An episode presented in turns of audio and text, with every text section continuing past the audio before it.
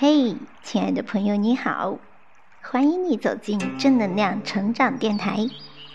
今天要为您分享的是世界上最伟大的经典励志书籍《羊皮卷》当中的第十卷。我要祈祷。欢迎你的收听。我要祈祷。即使没有信仰的人，遇到灾难的时候，不是也呼求神的保佑吗？一个人在面临危险、死亡或一些从未见过或无法理解的神秘之事时，不曾失声大喊吗？每一个生灵在危险的刹那都会脱口而出的这种强烈的本能是由何而生的呢？把你的手在别人眼前出其不意地挥一下。你会发现他的眼睑本能地眨一下，在他的膝盖上轻轻一击，他的腿会跳动。在黑暗中下一个朋友，他会本能地大叫一声：“天啊！”不管你有没有宗教信仰，这些自然现象谁也无法否认。世上的所有生物，包括人类，都具有求助的本能。为什么我们会有这种本能、这种恩赐呢？我们发出的喊声不是一种祈祷的方式吗？人们无法理解，在一个受自然法则统治的世界里，上苍将这种求救的本能赐予了羊、驴子、小鸟、人类，同时也规定这种求救的声音应被一种超凡的力量听到并做出回应。从今往后，我要祈祷，但是我只求指点迷津。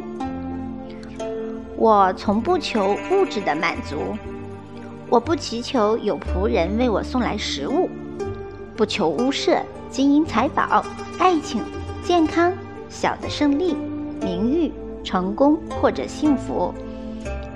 我只求得到指引，指引我获得这些东西的途径。我的祈祷都有回音，我所祈求的指引可能得到，也可能得不到，但这两种结果不都是一种回音？如果一个孩子问爸爸要面包，面包没有到手，这不也是父亲的答复吗？我要祈求指导，以一个推销员的身份来祈祷。万能的佛祖啊，帮助我吧！今天我独自一人，赤条条的来到这个世上，没有您的双手指引，我将远离通向成功与幸福的道路。我不求金钱或衣衫，甚至不求适合我能力的机遇，我只求您引导我获得适合机遇的能力。您曾教狮子和雄鹰如何利用牙齿和利爪觅食，求您教给我如何利用言辞谋生，如何借助爱心得兴旺，使我能成为人中的狮子，商场上的雄鹰。帮助我，让我经历挫折和失败后仍能谦恭待人，让我看见胜利的奖赏。把别人不能完成的工作交给我，指引我由他们的失败中获取成功的种子，让我面对恐惧，好磨练我的精神，给我勇气嘲笑自己的疑虑和胆怯，赐给我足够的时间，好让我达到目标，帮助我珍惜每日如最后一天。引导我言出必行，行之有果，让我在流言蜚语中保持缄默；鞭策我，让我养成一试再试的习惯；教我使用平衡法则的方法，让我保持敏感，得以抓住机会；赐给我耐心，得以集中力量；让我养成良好的习惯。戒除不良嗜好，赐给我同情心，同情别人的弱点，让我知道一切都将过去，却也能计算每日的恩赐，让我看出何谓仇恨，使我对他不再陌生，但让我充满爱心，使陌生人变成朋友。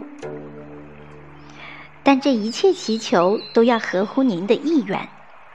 我只是个微不足道的人物，如那孤零零挂在藤上的葡萄。然而您使我与众不同。事实上，我必须有一个特别的位置，指引我，帮助我，让我看到前方的路。当您把我种下。让我在世界的葡萄园里发芽，让我成为您为我计划的一切，帮助我这个谦卑的推销员吧。谢谢您，感恩一切。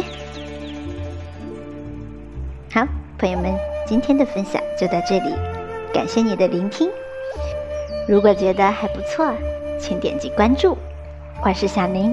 愿陪你共同成长，期待着和你再相会，拜拜。